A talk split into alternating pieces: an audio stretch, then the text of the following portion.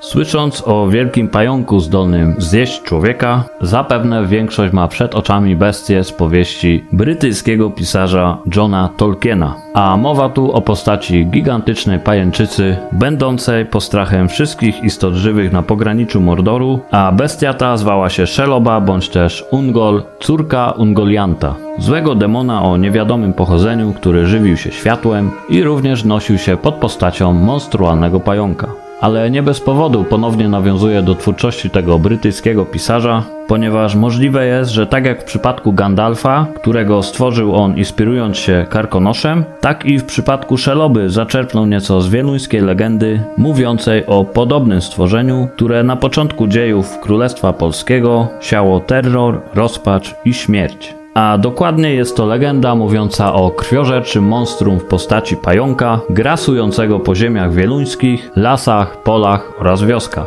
I jedni powiadali, że owa poczwara była wielkości konia, inni zaś, że była ona o wiele większa i z łatwością potrafiła pożreć nie tylko konia, ale i człowieka jadącego na jego grzbiecie. Pewności jednak nie było, ponieważ każdy, kto przypadkowo napotkał owe straszliwe stworzenie, ponosił pewną i natychmiastową śmierć, po czym ginął po nim wszelki słuch. A sama legenda o tej niewiarygodnej i nie bez powodu straszliwej, mrożącej krew w żyłach istocie brzmi tak. Dawne to były czasy, kiedy to młodemu władcy Polski z rodu Piastów przyszło borykać się nie tylko z sąsiednimi mocarstwami, ale i ze straszliwymi bestiami. Nie było bowiem miasta, wsi ni lasu, w którym nie znalazłoby się siejące postrach i spustoszenie licho. Zatem i w przypadku ziem wieluńskich nie było wyjątku, bo była ona zamieszkana przez poczwarę z piekła rodem. Oczywiście na początku bagatelizowano ową sprawę, traktując to jako pogłoski wymawiane przez szaleńców. Jednak prawdziwe problemy zaczęły się wtedy, gdy zwierzyna leśna, na którą ponoć polowało owe stworzenie, uciekła z jego naturalnych terenów łowieckich. Wówczas to pogłoska stała się o wiele bardziej namacalna, gdy wygłodniałe monstrum zaczęło wypełzać nocami z lasu i za cel obierać pastwiska. W całej okolicy zaczęły znikać wałęsające się psy, których pełno było na łąkach i gościńcach, jednak znikły z dnia na dzień. Wówczas zrozpaczeni chłopi zaczęli dowierzać kaczmarnym bajarzom, którzy często wspominali o nieopisanej grozie czyhającej gdzieś w głębi okolicznych lasów i moczar. Wówczas też stało się jasne, że to nie sprawka wilków czy bandytów, gdyż chłopi o poranku często znajdowali dziwne punkty i zagłębienia w ziemi, tak w środku jak i w oku swych zagród, jednak żadnych śladów wilczych łap czy śladów butów, które mógłby pozostawić człowiek.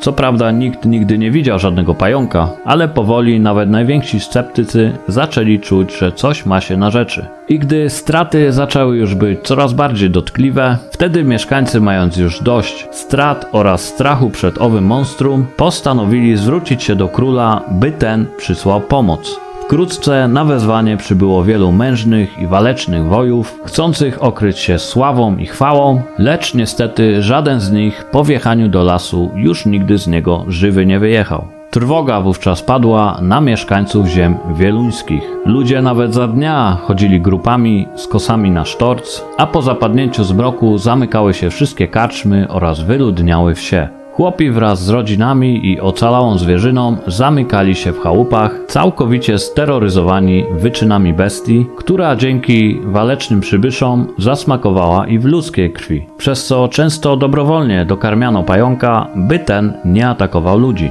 Nie było żadnej innej możliwości, gdyż do niedawna krewkie i waleczne rycerstwo zaczęło unikać ziem wieluńskich jak ognia. Za to zrozpaczeni chłopi zostali pozostawieni na pastwę losu, a właściwie na pastwę morderczego i bezlitosnego pająka, z którym to nikt nie mógł się równać, nikt nie chciał się równać i nikt nie miał nawet już odwagi, by o owej bestii chociażby wspomnieć. Niestety, po pewnym czasie zaczęło już brakować zwierząt hodowlanych, a przerażające stworzenie nawet na chwilę nie dawało o sobie zapomnieć. I jak wcześniej zostało wspomniane, pająk ten zaznał smaku ludzkiej krwi i jak nie trudno się domyśleć, zaczął brać na cel mieszkańców pobliskich wsi. Na początku jego ofiarami padali samotni podróżnicy, mało roztropne dziewczęta zbierające kwiaty na łąkach, gęsiarki, młodzież wymykająca się nad rzekę oraz na różnego rodzaju schadzki.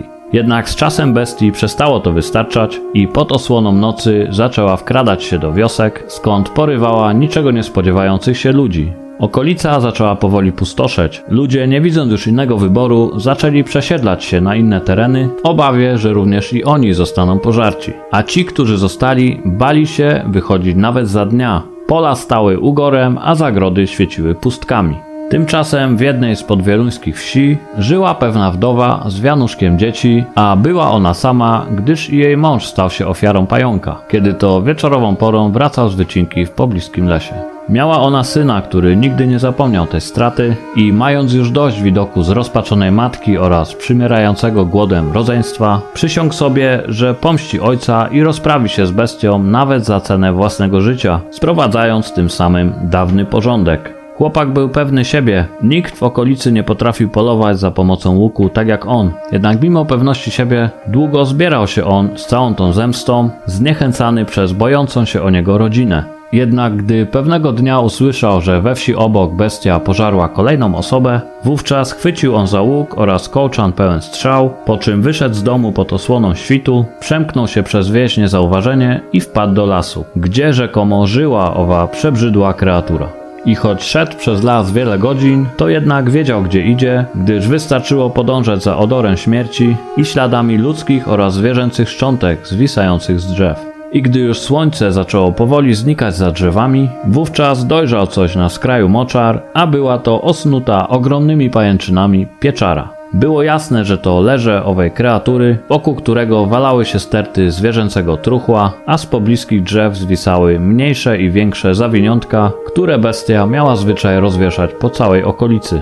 Niektóre z nich nie pozostawiały żadnych złudzeń co do swej zawartości i gdy chłopak zaczął odcinać jedno z nich, wówczas rozległ się donośny syk, wydobywający się z głębi ciemnej pieczary, po czym raptowny rumot. Po chwili ciemne i włochate pajęcze cielsko wyskoczyło ze swego leża, zatrzymując się tuż przed wejściem, po czym uniosło nerwowo przednie odnóża, obserwując przybysza. Chłopak zaskoczony ową sytuacją odskoczył daleko w tył i nie czekając chwili dłużej złapał za łuk, posyłając bestii strzałę prosto w ślepia. I gdy trafił jego pierwsze oko, rozjuszony i zaskoczony tym pająk zaczął pluć w jego stronę jadem. Jednak chłopak sprytnie unikał owej pajęczej wydzieliny, skacząc na boki i chowając się za drzewami, za których co chwilę posyła strzałę w kierunku zdezorientowanej bestii, trafiając kolejne z jego krwisto-czerwonych ślepi, wybijając oko po oku, aż przebił je wszystkie. Chłopak, widząc poważnie okaleczoną i wykrwawiającą się poczwarę, wyszedł spośród drzew na polanę, po czym cisnął w potwora kamieniem. Pająk, wiedząc już gdzie jest wróg, ruszył wściekle i w pełnym pędzie w jego stronę. I gdy był już o włos od niego, ten przygotowany w czas odskoczył, po czym rozpędzony pająk grzmotnął wielki dąb, niemal wyrywając go z korzeniami. Bestia padła na ziemię, zadrżała po całości, po czym zerwała się na równe nogi, by ostatkiem sił skoczyć w stronę człowieka. Jednak ostatecznie stwór padł przed chłopakiem bez ducha. Ten wziął sterczący z ziemi miecz i odrąbał nim ogromny łeb bestii. Związał pajęczyną i zaciągnął do wioski. Zbliżał się już wieczór, a mieszkańcy przeczuwali, że pająk pożar młodzieńca i nigdy więcej już go nie zobaczą. Wielce ucieszyli się, gdy wyłonił się on z pobliskiego lasu, którego stronę zwrócone były ich spojrzenia. Ale jeszcze większa radość i zdziwienie ogarnęło ich, kiedy dostrzegli, że chłopak ciągnie za sobą głowę pająka naszpikowaną strzałami. Natychmiast kazano nabić czerep bestii na pal, zatknąć pod kościołem i wyprawić ucztę na cześć bohatera oraz końca pająka. I jak mawia legenda, od tamtej pory miejscowość ta zwie się Pajęczno. Ale to nie koniec, bo jest więcej wersji tej legendy, na przykład taka, w której pająk po wyjściu ze swej pieczary przemówił. A oto co miał do powiedzenia. Powinienem cię zabić. Na co młodzieniec zerwał się i szybko naszykował łuk, w drugiej dłoni ściskając kołczan ze strzałami.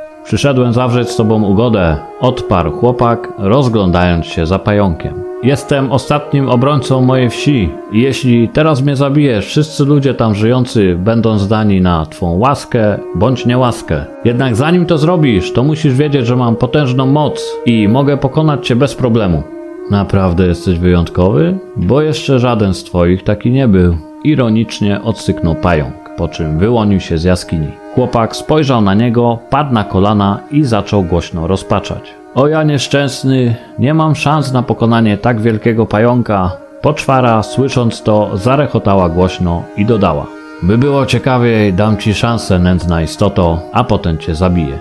Weź strzałę i spróbuj przebić moją grubą skórę, tak jak próbowali tego inni głupcy, myśląc, że dadzą mi radę.